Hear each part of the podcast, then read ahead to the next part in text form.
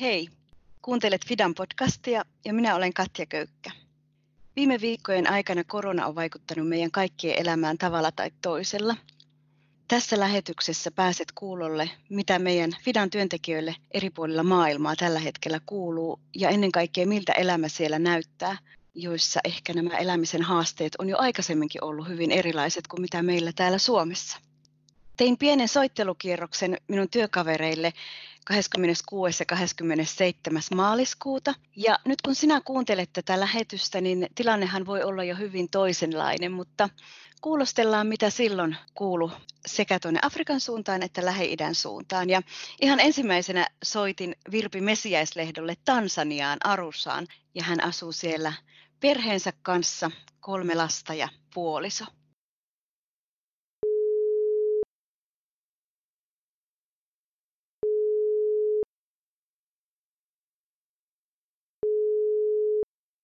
Virpi. No Katja soittelee, terve. No moi. Mitä kuuluu?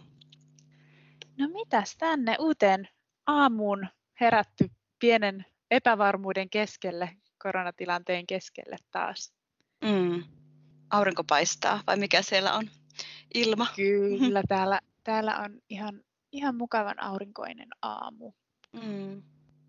Tässä on nyt kor- koronahässäkkää eletty jo joitakin viikkoja täällä suunnalla, mutta miten se siellä teidän arkeen on iskenyt Tansanian suunnalla?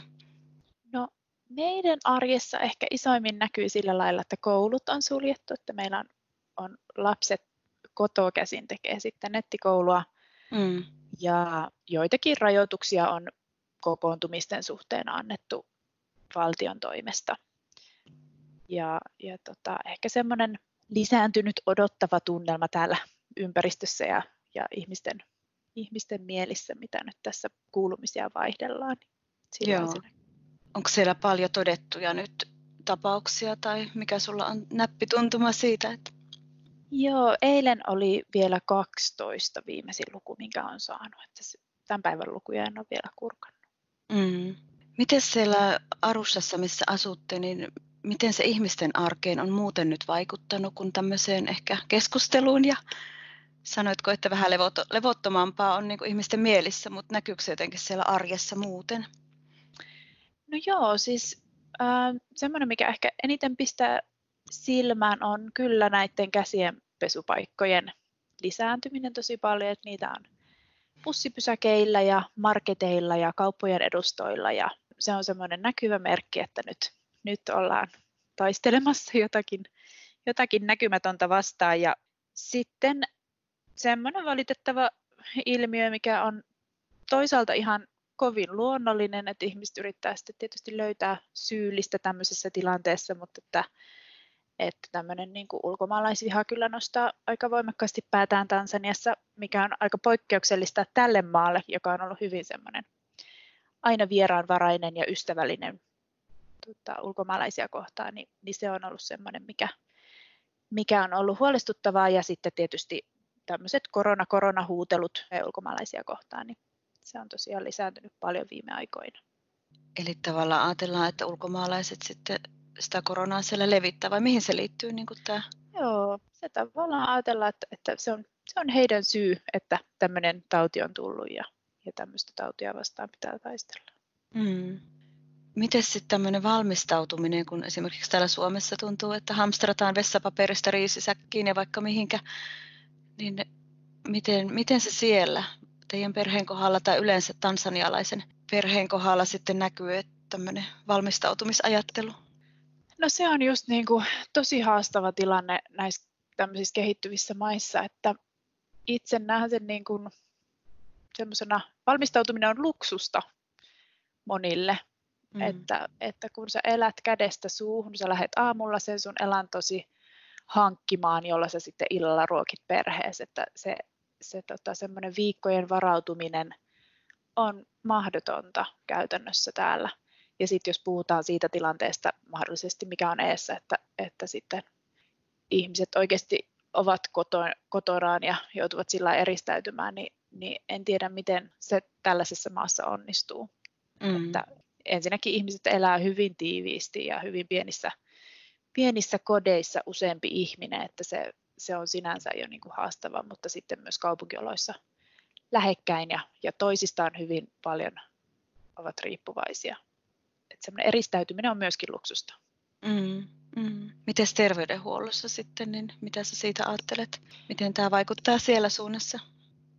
No siis Tansaniassa esimerkiksi terveydenhuolto on hyvin hauras ja niin kuin kaikissa tämmöisissä kehittyvissä hauraissa maissa ää, terveydenhuollon kapasiteetti jo normaalioloissa on hyvin heikko, joten tämä, tämä tilanne toki niin kuin haastaa hyvin paljon terveydenhuoltoa.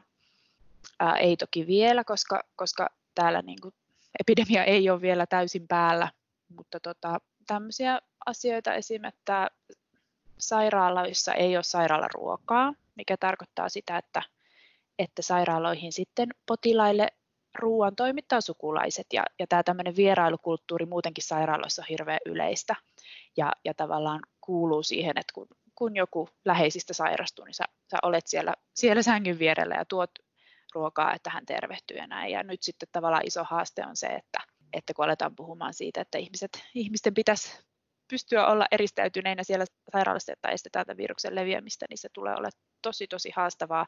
Ja muun muassa tällaiseen asiaan on sitten meidän, meidän paikallinen kumppani pyytänytkin meiltä tukea, että miten, miten voidaan estää tämä leviäminen näiden vierailijoiden ja potilaiden välillä, kun sitten taas toisaalta potila- potilaat on kumminkin riippuvaisia sit siitä sairaalaruuasta.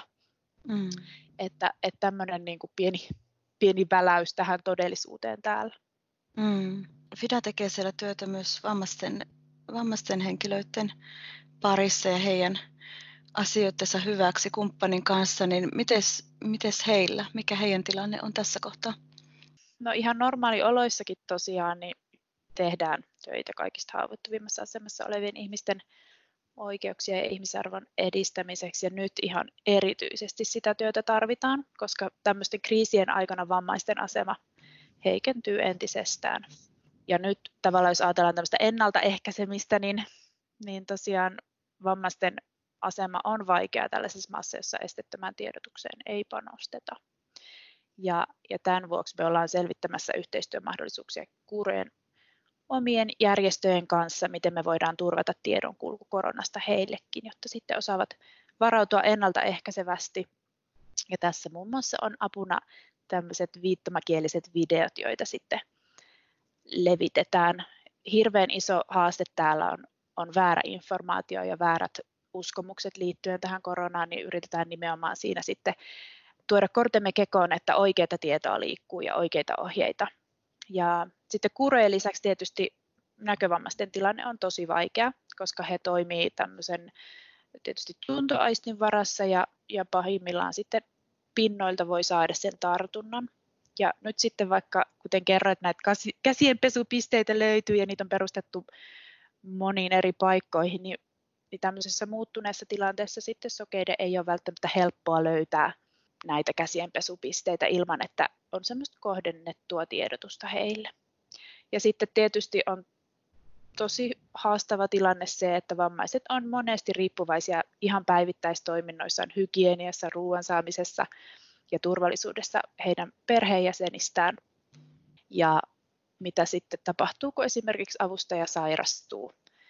Ja miten voidaan tämmöisessä esimerkiksi karanteenitilanteessa sitten turvata vammaisten oikeudet myöskin siihen avustajaan. Ja, ja näihin kaikkiin haasteisiin me täällä yritetään löytää ratkaisua yhdessä paikallisten kumppaneiden kanssa. Mm.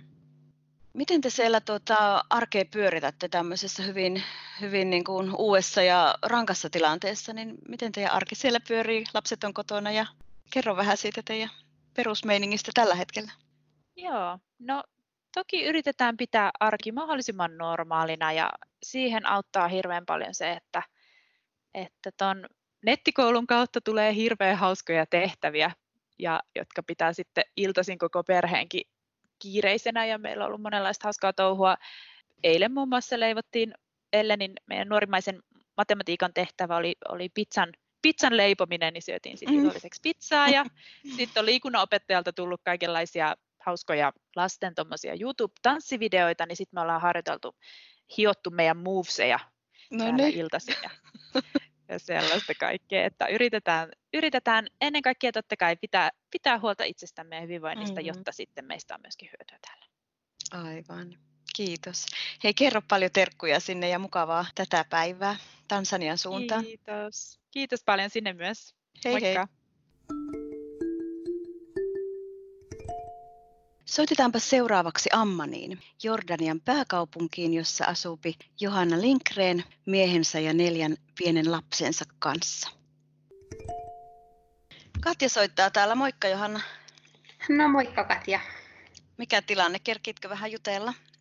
Joo, hyvin kerkeä. Lapset on tuolla nauliintuneena telkkari eteen. Okei, okay, vähän lisättyä ruutuaikaa ilmeisesti. Joo. Tai säästettyä. Aivan. No niin, tuo kuulostaa paljon positiivisemmalta. Nimimerkillä täällä ruutuajan kanssa tapelleena. Mitä kuuluupi?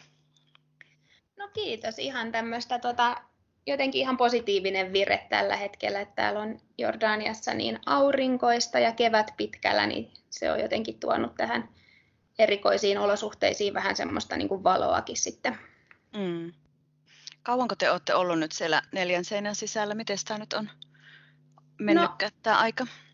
Jokseenkin pari viikkoa tällä hetkellä. Et lapset on ollut pari viikkoa ihan poistumatta ollenkaan kotoota, koska ulkona liikkumiskielto koskee niitä. Ja ne ei ole ollut koulussakaan siihen aikaan. Ja mun ja Matin kannalta niin ollaan välillä päästy ruokakauppaan ja välillä sitten on ollut ihan semmoista niin kuin ulkona liikkumiskieltoa, ettei ole päässyt muutamaa päivää sitten ollenkaan edes ruokakaupoille. Okei. Koska tämä tuli tämmöinen totaalinen kielto? No se oli viime viikon, olisiko ollut torstai vai perjantai. Tässä menee vähän päivät sekaisin, kun niin. päivät toistaa toisiaan, mutta se oli viiden päivän jakso, missä oli semmoinen kokonainen, niin kuin kokonaan ulkona liikkumiskielto ja, ja tota, kaupat ja kaikki meni kiinni, että siinä aikana ei päässyt ollenkaan, että vankilaan joutui, jos meinasi tuosta ovesta ulos lähtee ja niitä sinne päätyikin. Okei. Okay. Joukko jordanialaisia, varmaan tuhat kunta. Eli siellä vahitaan sit tosi tarkasti myös sitä liikkumista. Joo, Joo täällä on tosi tiukat toimet tuon mm-hmm. koronaviruksen suhteen, että jossain, jossain olikin siitä vähän infoa, että jotenkin Jordania on tosi huonosti valmistautunut epidemioihin ja muihin lähi-idän maihin verrattuna, ja, ja se on yksi syy siihen, että täällä ollaan tosi tiukkoja. Et ei haluta, että se tilanne räjähtää käsiin samalla lailla kuin mm. Euroopassa. Onko siellä paljon todettuja tapauksia sitten, vai yritetäänkö täällä nyt hillitä sitten kaikki mahdollinen? No todettuja tapauksia tulee koko ajan lisää, mutta mä oon itse asiassa lopettanut sitten niiden numeroiden seuraamisen, kun täällä ei kuitenkaan sitä testaamista tehdä, että se ei ole niin kuin varmaankaan mm. se todellinen luku, että nämä kaikki tämmöiset tosi tiukat varotoimet otettiin käyttöön jo silloin siinä vaiheessa, kun oli vain yksi todettu tapaus. Aivan. Onko siellä rajat myös kiinni, että maasta joo, ei pääse? Eikä sen... Joo. Joo, kaikki rajat on kiinni. Niin just. No miten siellä ruokahuolto? Hamstrasko ihmiset sitten tai miten, miten siellä niin kuin arki rullaa? No joo, siis tota, varsinkin siinä vaiheessa, kun tuli ilmoitus tota, valtion taholta, että että niin kun laitetaan kaikki kaupat kiinni ja kaikki joutuu kotiin säppiin, niin siinä vaiheessa oli tosi kovat ruuhkat kaupoissa. Ja kun ei mm. tiedetty ollenkaan sitä, että missä vaiheessa ne avaa sitä sitten, mutta, mutta sitten onneksi viiden päivän päästä ne aukesi ja olihan sitä jonoa sitten kauppaan siinäkin vaiheessa, että, mm. että pääsi sitten hakemaan lisää hedelmiä ja vihanneksia. Mutta Joo. hyvin on riittänyt, hyvin on riittänyt, että se lähikauppa, missä käytiin, niin siellä oltiin onnekkaita, että lähellä oli semmoinen kauppa, mikä on hyvin varusteltu, mutta on varmasti niitä alueita, missä lähikaupassa myydään lähinnä namia ja sipsiä, niin, mm. niin ei ole kaikilla yhtä onnellinen tilanne. Koskeeko tämä koko maata tämä ulkona liikkumiskielto vai onko se nyt siinä pääkaupungissa sitten? Joo, on ihan koko maan laajuinen ja sitten ei myöskään saa poistua. No siis silloin, kun se tuli tämä ulkona liikkumiskielto, niin se on mennyt asteittain, että ensin oli, että ei saa mennä niin kuin toisen läänin alueelle tai toiselle, niin kuin esimerkiksi oltiin ajateltu karata vähän huonoa keliä täältä Ammanista, että ajellaanpas Akapaan, niin, niin mm. tota, onneksi ei ajeltu, kun oltaisiin jääty sit sinne jumiin, mutta mm. sitten niin kun nyt saa liikkua pelkästään, pelkästään enää kävellen sitten niitä matkoja, mitä saa ruokakauppaan mennä. Että koko maassa ihan yhtä lailla on poliisivalvontaa, vaikka noissa meidän hankekohteissakin maaseudulla. Että. Mm. Miten tämä on sun työhön vaikuttanut? Kerro hei vähän, miten sulla oli Jordania ja oliko sulla muita maita tässä nyt? Joo, eli Jordaniassa ja Afganistanissa niin mä toimin hankeneuvonantajana. Ja tota, Afganistanin kohdalla ei ole hirveästi muuttunut mun, mun työn osalta, koska se on aika lailla ollut tämmöistä etätyötä ja, ja netin kautta on kaikki yhteydet sinne, mutta, mutta se on niinku uusi tilanne täällä Jordaniassa, että ei pääse käymään toimistolla ja ei nähdä meidän paikallisen tiimin kanssa enää kasvotusten ja eikä sitten tietenkään myöskään päästä meidän hankekohteisiin. Mm. Minkälainen tunnelma sun mielestä siellä on, että miten jordanialaiset ottaa tämän tilanteen ja onko ne ihan kauhean huolissaan? Vähän vaihtelee, siis on ollut niin kuin sekä että, että siellä on niitä, jotka on niin kuin aidosti tosi huolissaan ja on epävarmuutta ja pelkoa ja, ja varsinkin kun tulee jotain uusia tämmöisiä tiukkoja kieltoja tai muita, niin sitten niistä lähdetään nopeasti. Mutta sitten taas toisaalta niin kaikissa näissä tämmöisissä sosiaalisen median ryhmissä niin kiertää ihan hauskoja meemejä ja mm.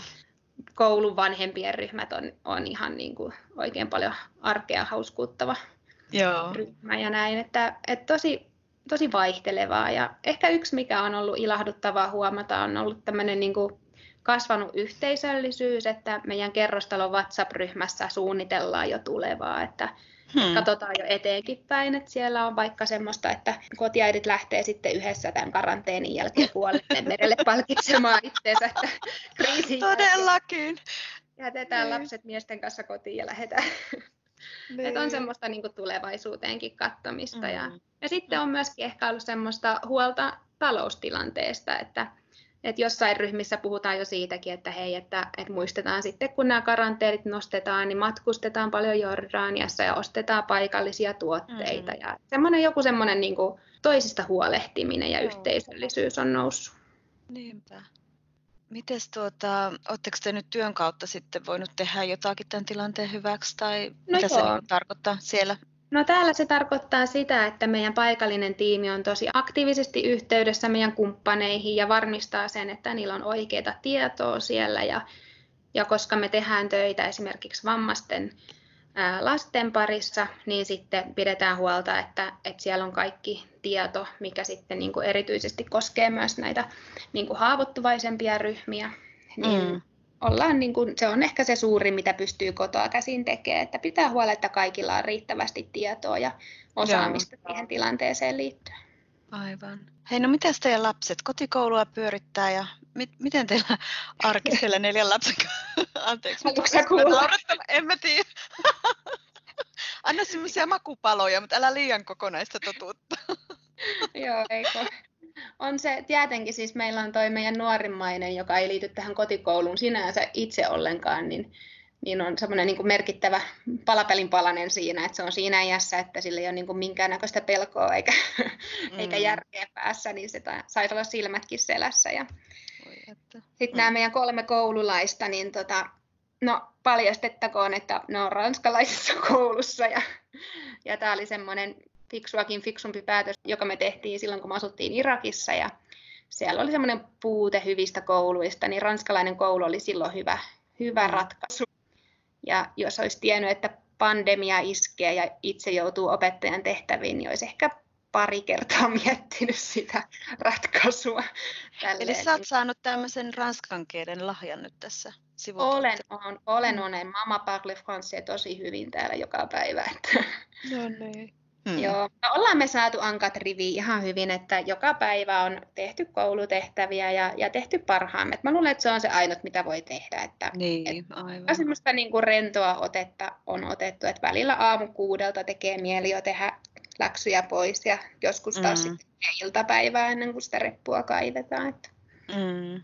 ehkä semmoinen jousto, jousto ja semmoinen päivittäinen tota, rutiinien sopiva vaihtelu on tehnyt ihan hyvää. Joo. Aivan. Mikä sulla eniten niin kuitenkin on mielen päällä tai mikä sua huolettaa tässä tilanteessa?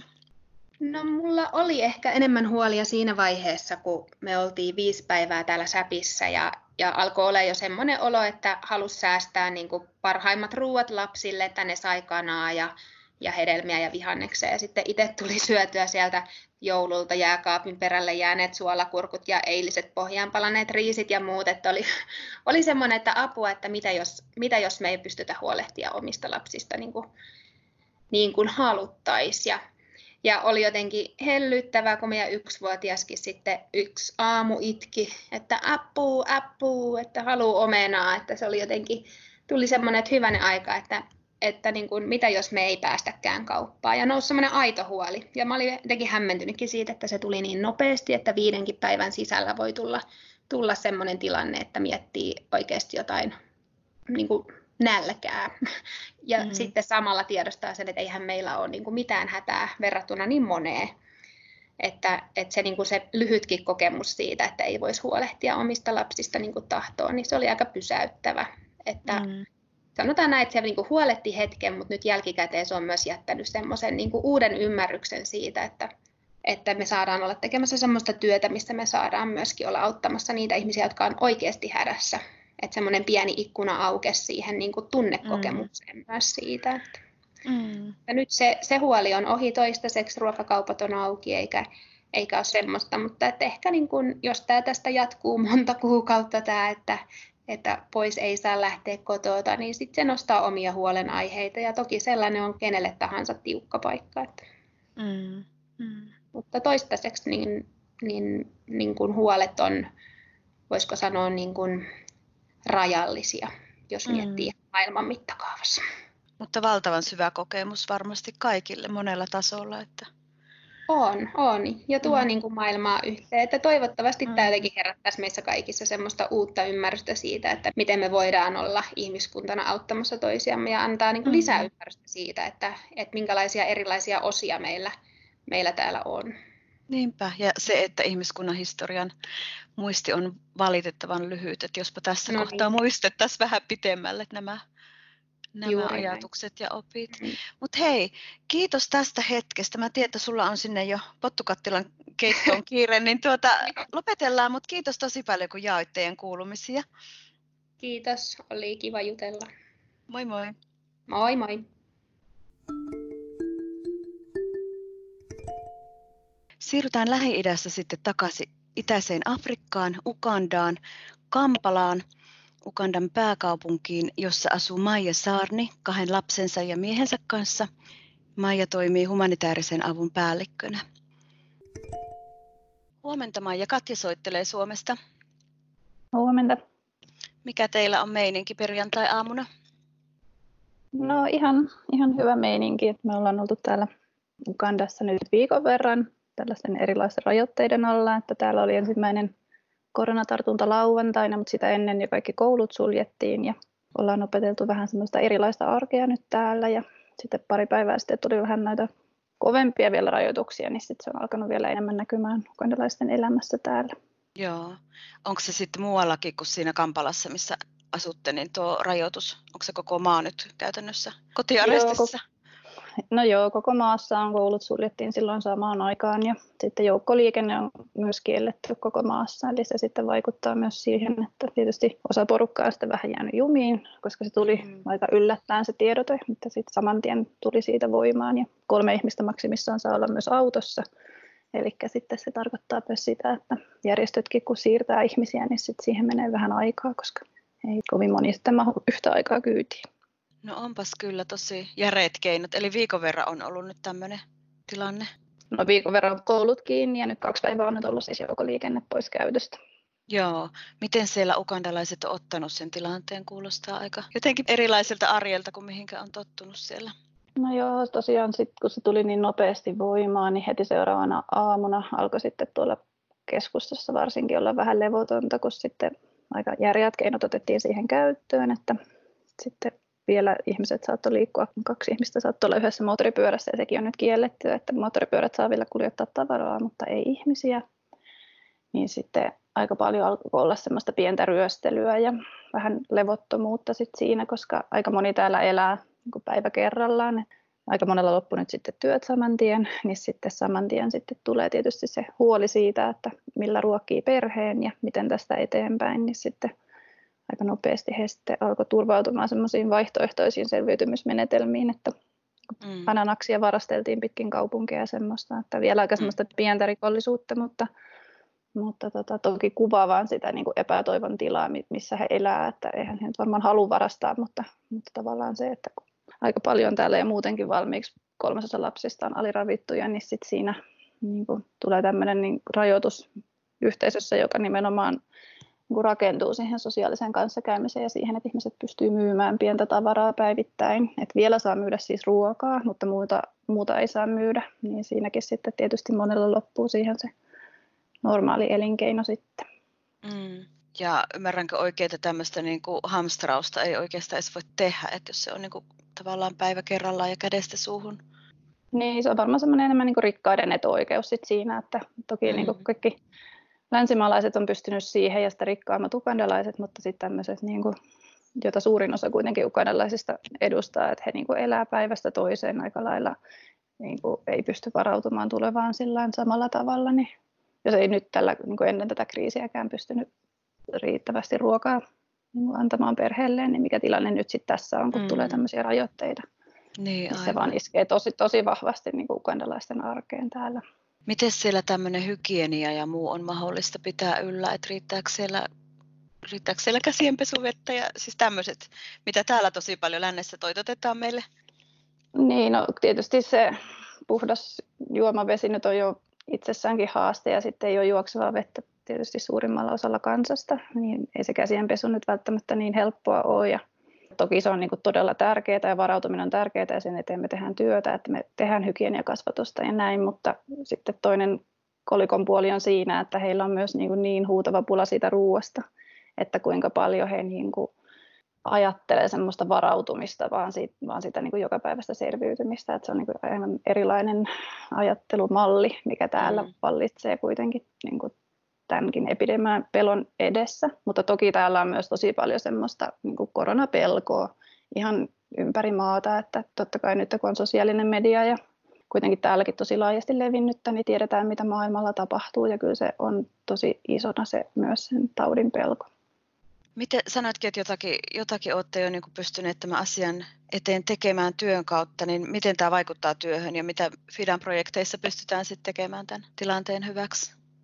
Joo, eli meidän vapaaehtoiset on saanut tietoa siitä, miten varautua tähän tautiin ja osaa sitten viedä sitä eteenpäin omissa yhteisöissä, mutta täällä on kaikki kokoontumiset on kielletty, yli kymmenen hengen kokoontumiset on ollut kielletty nyt jo viikon verran ja, ja nyt on tullut vielä siihenkin niin kuin rajumpia rajoitteita, että, että aika paljon meidän aktiviteeteista me ei tällä hetkellä perinteisellä tavalla pystytään niitä tekemään, että kaikki kokoontumiset on siinä mielessä kiellettyjä. Eli sitten me hyödynnetään sosiaalista mediaa ja jos näitä vapaaehtoisverkostoja, että ainahan he kuitenkin jotain ihmisiä pystyy vielä näkemään ja levittämään tietoa siinä omissa yhteisöissä, missä he on tällä hetkellä. Mm-hmm. Ja sitten toki nyt koko ajan yritetään miettiä, että mikä on se tapa, jolla tähän reagoidaan, miten me tullaan muuttamaan meidän toimintatapaa siinä, että, että me pystytään auttamaan parhaalla mahdollisella tavalla. Että tämä luo semmoisia uusia tarpeita kuitenkin näissä Afrikan maissa, mihin me ei välttämättä osata tällä hetkellä niin, tai ei tiedetäkään kaikella tavalla, että, että mikä on se suurin kysymys. Että tavallaan itse sairaushan on siis tosi iso juttu ja tulee ylikuormittamaan niin kuin tosi pienet resurssit, että Ugandassa on esimerkiksi varmaan kymmenen viisitoista paikkaa, jossa näitä koronapotilaita pystyttäisiin hoitamaan. Eli se nyt tulee ylikuormittamaan totta kai sitten. Eli tarkoitatko kymmenen viisitoista sairaalaa vai kymmenen viisitoista niin kuin potilassijaa? Niin kuin potilassijaa, että jos puhutaan jostain vähän semmoisesta tehohoidosta. tehohoidosta. Aivan, niin, joo. No se on kyllä mitään todella vähän. Joo, mm-hmm. ja sitten se on niin kuin, sekä Entebessä, mikä on tästä Kampalasta semmoinen viisikymmentä kilsaa, neljäkymmentä kilsaa. Siellä on yksi sairaala ja sitten Kampalassa on yksi sairaala, mikä pystyy. Että jos ajattelee iso, iso maa, jossa on paljon ihmisiä, niin eihän se kovin pitkälle sitten kanna. Että totta kai nyt tässä vaiheessa se, mitä pystytään tekemään ehkäisyn suhteen, niin on niin kuin tosi tärkeää. Ja tosi nopeastihan täällä on alettu reagoimaan. Että jos ajattelee, että ennen kuin yksikään tapaus oli vielä maassa, niin sitten mm. oli jo niin kuin koulut kiinni. Että se on niin kuin to- toki opittu siitä, että miten täällä on niin kuin hoidettu Ebola-epidemiaa ja muuta, että nämä maat reagoivat tosi nopeasti kyllä. No niin, niin. Että siinä mielessä tuommoiset tosi järeät keinot kyllä kuulostaa tosi tarpeellisilta. Ne on tarpeellisia sen taudin ehkäisemiseksi, mutta sitten mm. toki niiden niin kuin vaikutukset vaan sitten on tosi myös niin kuin rajut Aivan. ihmisten elämään. Että se on vähän niin kuin kolikollaan kaksi puolta, mutta toki jos semmoinen samanlainen epidemia tänne tulee kuin mikä Euroopassa riehuu, niin siinä on sitten vielä, vielä paljon tuhoisammat seuraukset varmasti mm. täällä. Mm. Sulla on, Maija, hei, sun työnkuva muuttunut tässä vastikään, Onne, onneksi olkoon siitä. Tuota, miten tämä vaikuttaa sun omaan työhön ja miten esimerkiksi Kongo, joka ymmärtääkseni myös kuuluu sun hommiin, niin mitä tämä tarkoittaa sun arkeen? No joo, siis toki itse yleensä matkustan paljon työkseni, että jotenkin ajattelin, että tämä ehkä vähän rauhoittaa, mutta toki tämä on nyt myös työllistää tosi paljon, koska me yritetään nyt mahdollisimman nopeasti saada mahdollisimman paljon tehtyä, koska tiedetään, että se ikkuna, milloin täällä pystyy toimimaan, niin koko ajan pienenee, koska lisää rajoituksia tulee koko ajan.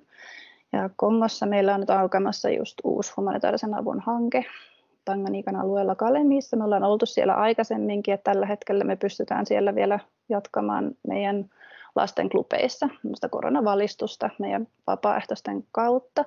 Ja toivotaan, että saadaan mahdollisimman nopeasti vielä sitten rahat liikkeelle, että ehditään te- tekemään vielä jotain rakennuksia, tämmöistä lapsiystävällisiä tiloja rakentamaan tässä vaiheessa sitten enemmän. Mutta Kongossakin on aika lailla sitten laitettu rajoituksia, että siellä ei ole meidänkin hankealue, mikä on sinänsä aika vähän niin kuin keskellä ei mitään. Ja ne tartuntatapaukset on ollut pääasiassa Kinshasassa, Kongossa, mikä on aika kaukana meidän hankealueelta, mutta sielläkin on ravintolat kiinni ja markkinoilla saa myydä vaan ruokaa ja tämmöistä.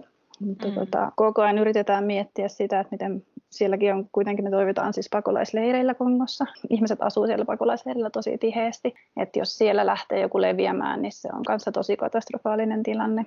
Että yritetään tehdä asennekasvatusta ja käsinpesupaikkoja ja sitä tärkeyttä siinä, että pidetään huolta omasta hygieniasta, mutta niin Kongossakin, niin jos puhutaan jostain tämmöisestä social distancing tai jostain, nämä on vähän semmoisia ehkä etuoikeuksia, mitä, mitä tietyt ihmiset pystyy tekemään, mutta sitten ihmiset, jotka asuu näillä pakolaisleireillä, niin he on myös tosi riippuvaisia toisista, plus että he asuu niin lähekkäin toisiaan, että se on käytännössä aika täysin mahdottomuus harrastaa mitään semmoista eristäytymistä. Mm.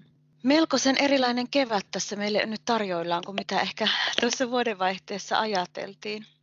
No tosiaan, joo. Mm, hurjan paljon nyt voimia ja viisautta sinne näihin uusiin kuvioihin. Sulla on kohta alkamassa palaveri, mutta hei, kerro vielä vähän teidän perheen arjesta. Siellä ilmeisesti lapset nyt kotona, kotona on kotikoulussa, niin miten teillä siellä porukka jaksaa ja miten te saatte arjen siellä kotona sujumaan? No joo, lapset on ollut nyt viikon verran tosiaan kotona, että vielähän tämä on tämmöistä vähän uutta arkea, että yhteen sovittaa töitä ja sitten lasten koulunkäyntiä, mutta toisaalta mun mies on ollut liikunnanopettajana koululla, joten hänen on vähän vaikeampi jatkaa sitä työtä, niin hän on sitten pystynyt olemaan nyt enemmän lasten kanssa. Ja meillä on lapset on yhdeksän ja kuusivuotiaita, niin he ovat jotenkin vielä kuitenkin aika semmoisia kotikeskeisiä, että vielä ei ole tullut mitenkään kauheasti semmoista, että miksi me ei päästä täältä porttien sisältä mihinkään ulos, että ihan hyvällä mielellään olleet täällä. Mutta onhan siinä niin kuin toki omat haasteensa, varsinkin työn tekemisen näkökulmasta, että ne vähän keskeytyy välillä ja näin, että erilaista arkea toki eletään. Mm. Miltä teidän viikonloppusuunnitelmat nyt näyttää? Uskaltaako sitä miettiä seuraavaan päivään suunnitelmia vai meneekö nyt ihan hetki kerrallaan? No toki tässä nyt eletään vähän hetki kerrallaan, mutta meillä on Luka täyttää nyt siis yhdeksän vuotta huomenna ja viikko sitten ehdittiin vielä pitää sellaiset pienet synttärit, kun mm. ajateltiin, että voi olla, että oikeana päivänä sitten ei enää pysty juhlimaan. Ja hyvä, että pidettiinkin, niin hän nyt odottaa sitten kovasti sitä, että on toivonut, että on semmoinen joo-päivä, että mitä vaan hän toivoo, siihen sanotaan joo. Ja ollaan kovasti sitten yritetty selittää, että ymmärräthän nyt nämä rajoitukset sitten siinä, mitä täällä niin kuin voi tehdä, että kyllähän se nyt ne ymmärtää, mutta yritetään nyt sitten, vielä voi tilata ruokaa esimerkiksi kotiin, niin kovasti Noin. suunnittelee, mitä ruokaa tilataan ja näin. Niin semmoinen päivä. Ihana. Oi et. Näitä hyviä hetkiä tarvitaan nyt tämmöisen hurjan tilanteen Joo, keskellä. Kyllä. Maija, hei, kiitos. Oli tosi ihana jutella sinun kanssa ja vielä kerran tosi paljon voimia sinne ja viisautta ja Lukalle erityis joo terkut sinne teidän perheelle. Kiitos. Joo, tsemppiä sinnekin. Kiitos paljon. Moi moi. Moikka.